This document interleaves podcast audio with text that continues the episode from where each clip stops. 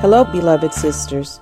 It's your girl Marcia here. I am so excited that you have chosen to join the Real Sisters Real Talk podcast as we journey through the her story of our lives. On this journey, we will connect and listen to the heart and heartbeat of our sisters to transform and heal the narratives that have fractured our souls. It is my hope that as you listen in, you find fresh wind, fresh fire, and fresh water that saturates your feminine soul.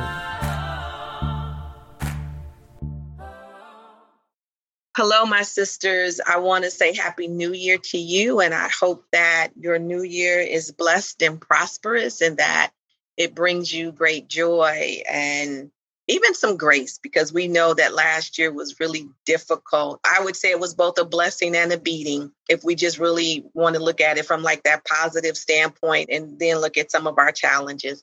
But I'm so glad that we are here meeting in the village again. Today, we are doing the last part of our series. Tina Toes is not with us today, but I do have the pleasure of having Victoria with us today. And I want to say welcome, Victoria.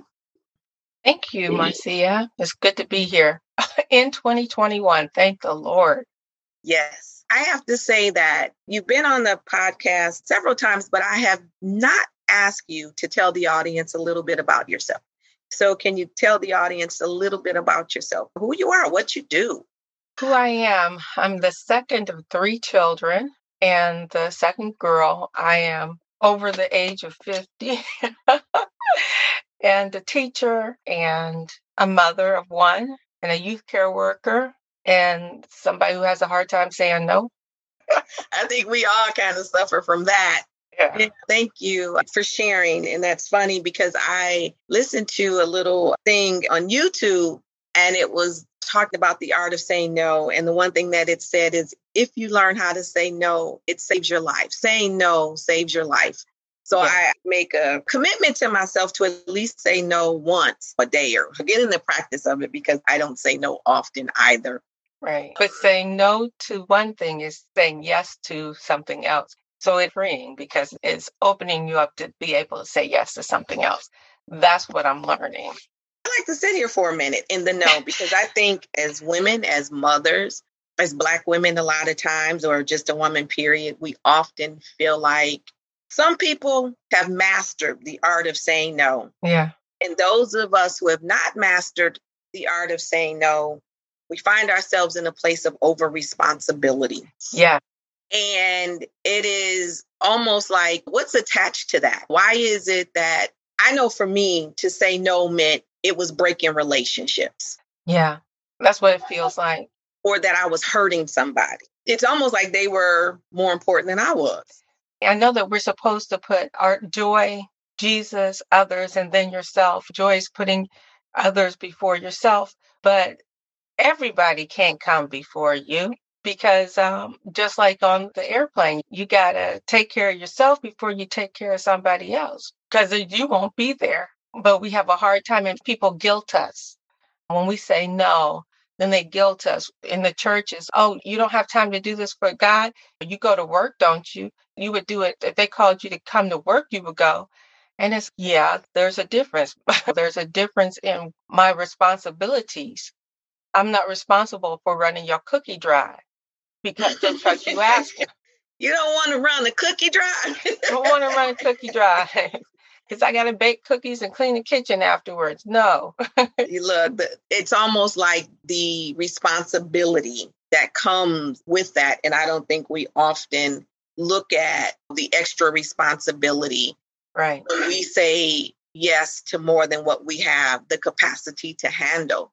And how you're right, we're often guilted into it. And a lot of times, because we're mm-hmm. just dealing with our own guilt and what saying no really means to us, we do this self sabotaging of not being mm-hmm. true to ourselves and not being, yeah, true to ourselves. I say yes a lot and then I'm angry with myself yeah. because I wanted to say no. And I often wonder is that kind of attached to the strong Black woman syndrome? It could be. And I think it's just because it's expected of us. Many of us were raised to meet expectations. I think we talked about this a little bit before. It's an unspoken more that we're expected to be everything and do it with excellence. And then again, we get to the church, and the, then the church even further piles it on. I had a pastor tell me if I was doing my job right at work, I would not have to bring homework home. And this is when I was teaching an elementary school class and teaching at the university. And I was told that if I did my job correctly, then I wouldn't have to bring work home. If I was using time wisely, I wouldn't have to bring work home and then I'd be more available to be used literally by the church organization. And that was hard for me to hear and to take. I mean, it's been, I don't know, it might be 10 years ago. It might be at least 10 years ago, and it still bothers me. Yeah, the expectations placed upon us as women is often unrealistic and it really causes us to get into this state of masking and perfectionism. And. I was just having this conversation with a, a young woman who's 23 years old and she was talking about how growing up in her household how perfectionism was modeled and the overwhelming burden that it took on her relationship with her and her mother as well as even some of the family dynamics yeah. And I know that you have a daughter. I believe she's in college. And when we think about the mother daughter dynamic, when we think about this mother daughter relationship and the fact of what society has conditioned us to believe that we should be or how we mm-hmm. should be women, how does that show up in your mother daughter relationship? These social conditionings or the fact that as women, we should be when we want to just be us in the fullness of who we are, period. Yeah, because as the whole idea of womanhood, and it was funny because that was yesterday, my daughter said, now, if somebody from the 50s were to drop into our house, they would really be losing their minds because I was sitting in the recliner, wrapped up in my robe. She was sitting on the sofa, wrapped up in her blanket, and her father was in the kitchen cooking dinner.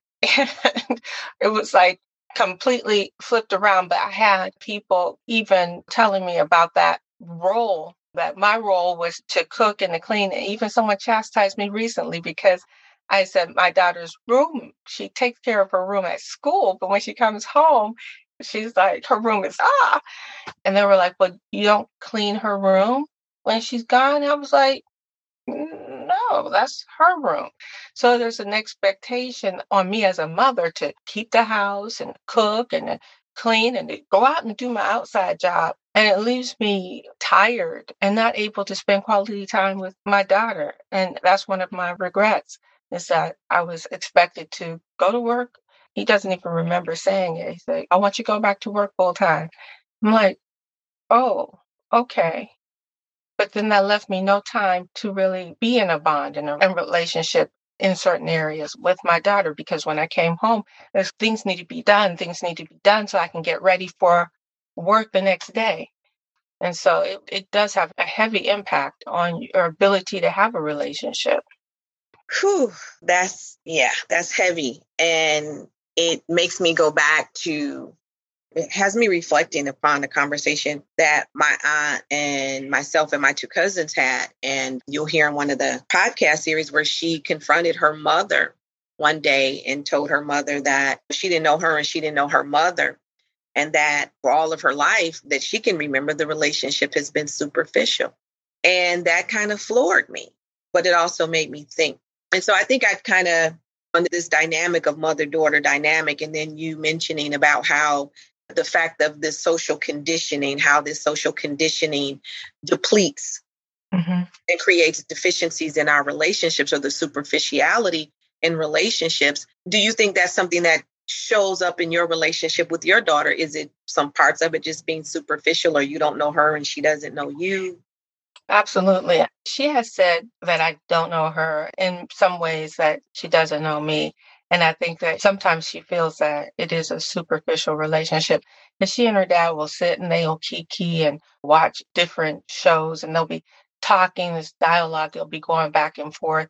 But she and I will be in the room together and there's silence. And there are other times when we are talking and the conversation is flowing, but she has more of a, I would say, an intimate relationship with her father than she has with me because they were together more. Because while I was out working my full time job or working uh, my compilation of jobs in order to have a full time job. His job allowed him more free time. And so he was home more. So he got to spend more quality time with her than I did. That just makes me sit with the thought of, again, how much we as women, when we look at the, the gendering of things, how much we as women have to put out there with regards to ourselves and how inside the house, outside the house, there's still this overwhelming burden that we carry. Yeah. And inside of that overwhelming burden, they really slide in these notes around shame and guilt. And the fact that we have to not only wrestle and contend with that, but also try to find ourselves inside of that. I think for me, how as I would be asking, like, how do we come to a point of resolve to say, this is what I have the capacity to do, and this is what I'm going to do. Right. And on mm-hmm. top of that, this is what I need. It's almost like figuring out as a whole how do we get to that point of being authentic with ourselves and asking and speaking up for what we need. And we talked about this like in our first interview, but what we need. Right. Our relationships to form and to be healthy. And then having the stamina to continue asking or ensuring that your needs are met. Because I remember when she was a baby and I was teaching in elementary school, I was teaching Sunday school, and I was doing hair on Saturdays. I asked for some help. I said, you know, you can get her diaper bag ready or you can do something else, but I need some help. And the response was, I could see if you worked every day. I was like, if there were 14 days in a week, then that statement makes sense. But I am working six days out of seven and I need help. But to have the stamina to keep asking, so then you know, I got negative feedback from that. And I decided, okay, I just need to figure out again what battles I wanted to fight and which ones I just would swallow or stuff. And so after that encounter, some of it just didn't seem worth it. I just kept pressing forward and just trying to get through. And when you're in the middle of that fight and you're in the middle of that internal conflict, it's sometimes hard to keep negotiating and coming back and renegotiating for what you need. It just felt at that time just better to just keep pressing. And uh, of course, looking back, it would have been worth it to struggle, to keep fighting, or to keep coming back to negotiate. But at the time, it was like, I've got this to do. I've got to take care of this. I've got to be on for my students. I've got to be on for my child. I've got to be on for my clients. And so I just can't expend any more energy in a direction where I'm going to have to continue to expend energy. Yeah, yeah.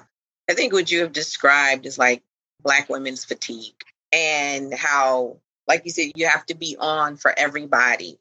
But even inside of that, renegotiating, having to fight in a relationship that really, when you say I do, should be a helpful relationship. And yet, gender roles still mm-hmm. show up.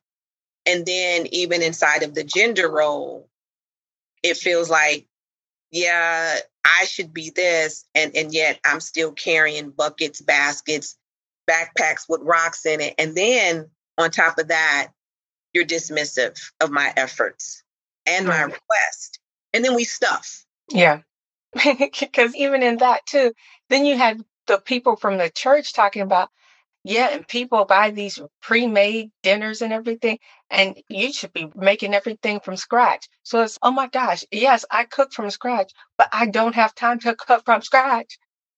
if I want to eat, it's easier for me to grab a burger. So we were doing at that time, oh my goodness, eating meals in the car because we're trying to picking her up from school and then going picking up something to eat, then going to dance rehearsal, and then going to this function or that function in this Bible study, etc. All this stuff after school.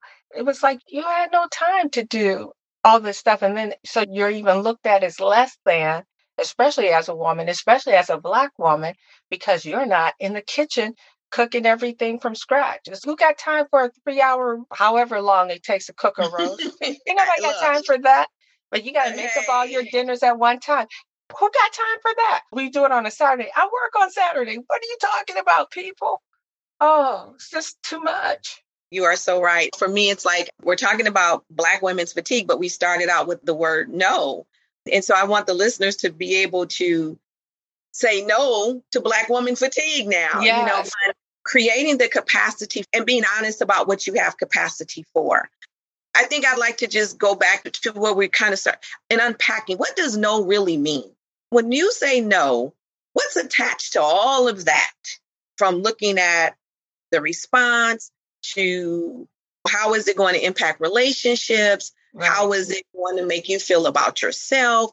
What is the story that no tells you after you say no? How truthful are you being with yourself? Are you showing up fully yourself? And when you say no and set it as a boundary, why do you feel guilty in doing so? You know, it's like unpacking all that. yeah. it's a lot in those two little letters. It's a small word, but it has a lot of impact. And a lot of times when you say no, then people take it as a rejection of them or their situation. Sometimes you feel that when you say no to someone, you're devaluing them or you're jeopardizing your relationship, as you had said before. When you say no, instead of thinking of it as a negative, it would be helpful if we think about it as I'm saying yes to more time for myself or or just saying I don't have time right now to engage in this activity. Let me consider it for later on because just a flat out no, it makes you feel like you are letting somebody down.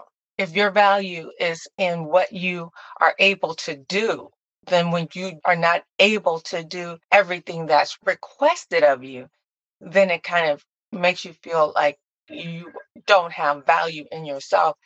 But we need to look at it. I have so much value that I can't spend all of my currency in one area or with one endeavor or one person. Or uh, my currency is so valuable that by saying no, I am saving up capital for myself or my family and realizing that spending time with your children or spending time in an activity that is enjoyable to you has benefits, it has compounded interest, it pays off dividends, and we don't see it in the immediate. And I think we need to start learning how to look at that investment long term, that investment in time and energy in the long term. Because when I look at my daughter now and it's, oh my gosh, I have a woman in my house and I have a picture of her on my phone. It was like one of the first days of school and she got the big old thick braids and she's as cute as she can be. And I was like, when did she stop being this little girl and turn into this woman? And I missed those in between times. And so by me saying no, or it's a yes for another time, or it's a conditional yes or a conditional no. Instead of saying that, I spent, oh my gosh, I shopped at Walmart and I got all this stuff on sale. And I thought I was saving a lot of money and I would charge it. Yeah. And then when I lost my full time job, I was only able to pay the minimum then that $5 shirt and that $10 jacket now has multiplied into a thousand dollars because it took years to pay off stuff that was so cheap. And that's what the no in the now means. Saying no now means that you're not going to be still paying for that activity in the future years. If you say no now, then that means that you've invested time and you get the dividends coming down the road. My daughter and I have a good relationship, I think, but I know it could be so much better if I had invested better early on as opposed to that cheap payoff. Yeah, I, I get it. I mean, I think it's like we cheapen our no. And or we cheapen our yes. Because when we say yes, instead of saying, No, we say yes. Okay, okay, yeah, you want me to do that? Okay, let me see. Let me see if I have time, or I'll try, or sure, I'll do that. You're losing. Agreed. And I think we, I think we, we cheapen our no when we don't see our no as a need. Got it. Then yes. we are yes. we are definitely it's a trade off. I think about the the market model. Since we're talking about money and dividends, there's always inside of efficiency. There's the trade off and it's like at the expense of what? Somebody's right. going to lose at the expense of somebody else. And when we get into that point, we're losing. Yeah. And it starts with us first. And we don't know it. Exactly. Exactly. And we're losing because of, I would not only say the societal conditionings or the indoctrination, but the fact as women, especially in Black households, how we are taught you're sitting down, if you're not doing this, if you're not in movement, if you're not taking on some responsibility, mm-hmm. then you're labeled as lazy black woman or whatever. And then when you say no, it's like this major offense because you should posture, you should be there for everybody. So you should right. just have this eternal yes that exempts you from the joy and the happiness that you deserve. And when you mentioned the word currency in uh, Walmart, I had to laugh to myself because I said, you know what? She's right. And the difference is Walmart used to do a rollback, even if it's one cent, psychological pricing. Yeah. And, and that's how we do things. It's that psychological pricing that we put on our no or on that yes, depending on which lane you're in. Right. You just say, it's just one cent off. It's just exactly. one day's worth of work. It's just one extra hour. When in fact, that one day, that one cent, pairing it to 99 cents make you have a dollar. Yes. One day is one day that you can spend with you right. or your family. And I get that. And I think it also, as a single mother, trying to figure out how do we reconcile with that as single moms. Yeah. And then there's that burden of you have to. It almost feels like everything is almost a yes because if we don't, we're disappointing our children. I didn't say yes to baking cookies because it was also, and I'll say for me, I was guilty of really trying to. I was always thinking that it ain't just white women who could bake cookie. I'm a black woman. I can bake a cookie. You know, yeah. uh, but always wanting my children to have that experience. Yeah. I yeah. felt like other children had. And inside of that, how there were times, even if it was just to baking the cookies, there were other things that I needed to say no to in right. order, even if it was just for me to prepare. And I think that's the one thing that I would hope as women we're taking with us in 2021 that we put a no on our left and our right pocket. And if we have yes. big, we, we put them there because no no does not really mean breaking a relationship. And if my telling breaks the relationship, then what type of relationship do we really have? All right. That's it. Because that shows that you don't value me. If I don't have the space or the ability to say, I need time for me, or I'm not able to accommodate you right now, then that means that our, our relationship is lopsided and that you clearly don't value me as much as I value. Yeah. Me. and I think we have to learn to value us. I know mm-hmm. it's hard for me sometimes. It's hard for me a lot of times. Let me just yeah. say that. Some of it comes from, if I'm just being really honest, part of it comes from when your no was stolen from you in yes. sexual abuse and child abuse. When in the black families, you don't get, especially the older, stauncher ones, mm-hmm. you, you don't get to have a voice, you don't get to have a mm-hmm. no. You think you're being witnessed or seen, but the truth is you're just being kind of gazed over because you're in the room and your presence is there, but it's really not occupying and filling up anything right. in, the, in that family relationship or domestic abuse. Those places where you want to say no, but to say no it has a price. Exactly. And it's almost, in a sense, helping those sisters, those women who are in right. that particular situation. I think it's about how do we come to that point of reconciling? And I know we're we're not giving out any therapeutic advice because neither one of us is qualified, but it's almost like remembering that while we, you know, can talk about the currency inside of the no, what the other thing that comes on the other side is that how we judge people when they don't say no without right. really knowing their situation. Or looking at that woman who was going, that person who was going through that abusive relationship and how come she don't get up and do that? How come she oh. not realizing that's a death blow for her? You really just put out a, a death warrant death on warrant. her life, your life. Right. And even in the church, how the pastor acts as though you can't say no to them. So here you're in all of these unhealthy relationships that somehow makes your no dysfunctional, makes you feel like it's toxic and it's killing you. Yeah. I mean, literally and physically. I mean, emotionally, spiritually, and physically, because there was a point where someone had looked at me and said, Are you losing weight? And I was like, Huh? And she said, Yeah, are you trying to lose weight? And I'm realizing that this skirt that I had on is it is sliding around me. It's like a hula hoop. And I went, and I was never really that big. I kept trying to, it's like, I, because I wasn't eating. I wasn't eating because I was too busy to eat. I was going from here to here. And the people, you need to slow down. Well, yeah, I would if I could. And we even laughed about it at the shop because it was like, Victoria, you need to eat. As soon as you get done with my hair, make sure you get something to eat. Okay. But as soon as I get done with your hair, there's somebody else waiting who's going to feel the same way.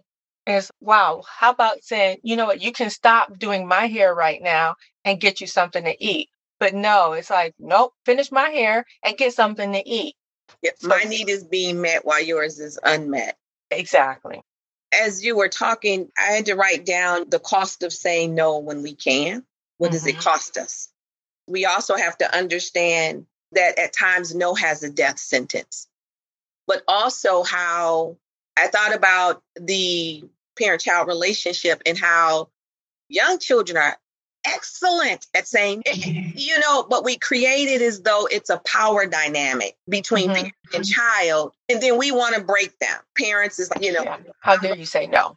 Yeah, how, or I whoop you, I'm your mama. You don't say no to me. Exactly. And it's, mm-hmm. but then does it, does that not confuse it a little bit? Because does that not take away your power in a sense? Because there are times you have to say no. Yes, you have to say no. I think it's almost like doing this interrogation, self interrogation. Mm-hmm. Personally, and if your mom is there, maybe having that tay to tay with her, so to speak, laughing it out, that not making it anything. Yeah, not too heavy or serious. Exactly. Then you understand that why I think it's important for parents to ask ourselves, why is it when our two or three year old says no, that it's punishable? Yeah, yeah. That it's punishable rather than some of those moments is really just that person trying to set a boundary, defining territory, because we want our children to have boundaries. And why don't yes. we those moments as teaching moments rather than punishing moments? Because I think we we confuse it. And that's where it gets ingrained that inability to say no gets ingrained into our psyches because it's punishable. Because something bad is going to happen if you say no to someone who's in authority or someone who you're trying to please or someone from whom you expect a benefit at a later date. Mm-hmm. And I think we're doing it again subconsciously, the same way that we, uh, in the Black families, we whoop our kids with things that resemble whips and extension cords and switches and carrying on because that is ingrained into our interactions because of our historical past with slavery or whatever. We need to be able to tell our kids it's okay to say no. We need to teach them that it is okay to say no, even if it's no to me. But you better have a darn good reason. But even if it's no to me. I think it's empowering them. Yeah. Because we we look at it as a form of disrespect. Yeah. And I'm being challenged in that. And really, it's a point of my children are showing me that just because I said it, and they can say it and laugh, and I'd be like, mm-hmm. "You call me mama, and I call you." And the thing about it is, really, they're just joking. But we, yeah. I know, growing up, and we could not. my grandmother used to spell out the words. you better not say no to me because I will whoop your BE, all of that kind of stuff. yeah. So you, like you said, that the power dynamics in relationships really does not make no safe. You don't feel safe saying no. And then we carry those things into all of our relationships. And then you wonder exactly. why it's hard for people to come out of some places that they know they really want to come out of. But if I leave, that's another way of me saying no to your need and yes to mine when part of what's been going on in this currency exchange is that I gave you all that I had and you gave me nothing. Exactly. Eh, yeah, it's I think about that on a job in all of these relationships where we do we just find it hard to say no. And then yeah. I think no is necessary because it causes us to pause. It buys us time. And even continuing the whole commodity analogy, I have a friend who does finances, and he was telling me, You've got a thousand dollars saved in a savings account, and the dividends is one cent or 10 cents a year. And he said, You could put it in another, take that same thousand dollars that you have in the savings and put it in a different type of account. And that will start making $10 a year as opposed to 10 cents a year. And that's what our no does. Our no reinvest. It takes what we've already set aside, the time or the energy or the emotional currency, and it puts it in a more high yielding situation. And that's what we need to be able to do. And we need to give ourselves the freedom to be able to do that, to shift from this low yield relationship and take that same level of energy, of time, of respect, of love, and invest it in yourself. And you could get, it will pay off more. But we get locked in to those low yield relationships or activities, somebody else's doggone bake sale. We don't want to be at. You got no cookies in my house, but I'm making them for you. Yeah. And I, when you say that, I go back to the single woman again or the single mom. Mm-hmm. And, and I think, you know, what I'd like to really say to the audience of single moms is that saying no to somebody else is saying yes to yourself. Right. I would often tell my daughters that if you get out of this relationship, you're saying no to this relationship. No, I don't want you know you to mistreat me. No i don't want you to talk to me any type of way. No right. i don't want you to disrespect me. And yes i am going to put a boundary there. And yes i am going to break this off with you. Those are some really good profound no's because you're caring for yourself. And i think yeah. a lot of times it is not stated in such a way that when you are saying no to those things that are burdening you or hurting you it's okay that freedom or that permission to say no to those things that puts you in an internal struggle with yourself. Because now you're trying to balance the scales of who's more important when going back to your the, the analogy on the airplane, are you going to take that time to think about whose mask you should put on first? Or are you going to know that in order for both of us to be safe or happy, right. I have to do me first and then put right. it on so I think as single mothers, we need to look at it from that perspective. We're always, oftentimes, some people are just guilted into that of that's a good man, and but that's a good man for somebody else, but he's not good to mm. you or for you. And saying no to that way of being treated, spoken to, and all of that. And I know in some relationships, it's going to take some time and some courage and some strength yes. and some supports around you. And it's going to take a plan and all of that. Going to take a plan and well, get your plan together before you say your no. exactly. And I think inside of that, I think what the listeners need to, I would hope that they would embrace is that there's a time for no. There's a time to plan your no. There's a time to live in your no. But inside of all of that, your no starts with you because you have to start with yourself. Correct. And that first investment is investing in us. And as Black women, a lot of times, we don't know how to invest in ourselves. And I like the analogy of currency. We do have to ask ourselves do we believe we have inestimable value or inestimable value? Right.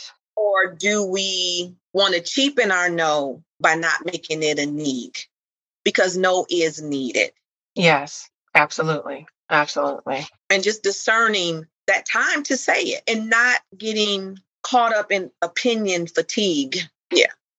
Around your no, girl, you shouldn't have said that. Oh, oh you shouldn't have did that.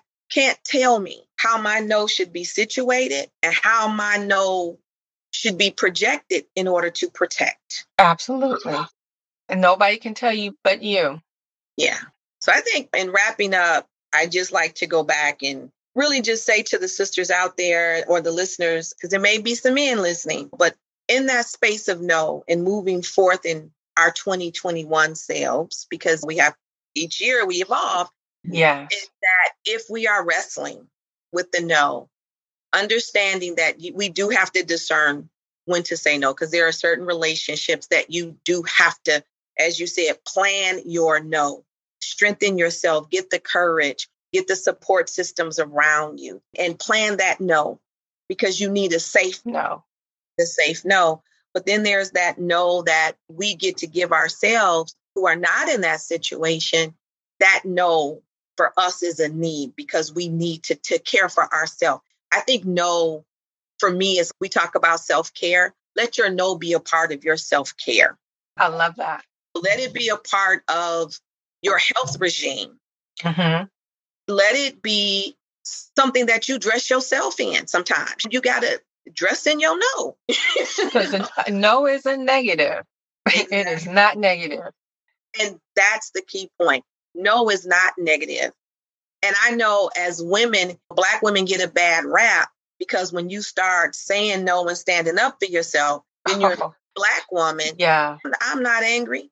I'm not upset, but I'm setting a boundary. Exactly.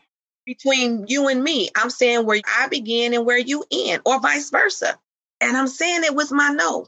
And I think if we looked at it this way, there are so many other things attached to our no mm-hmm. that it becomes like marrow to their bones for their health.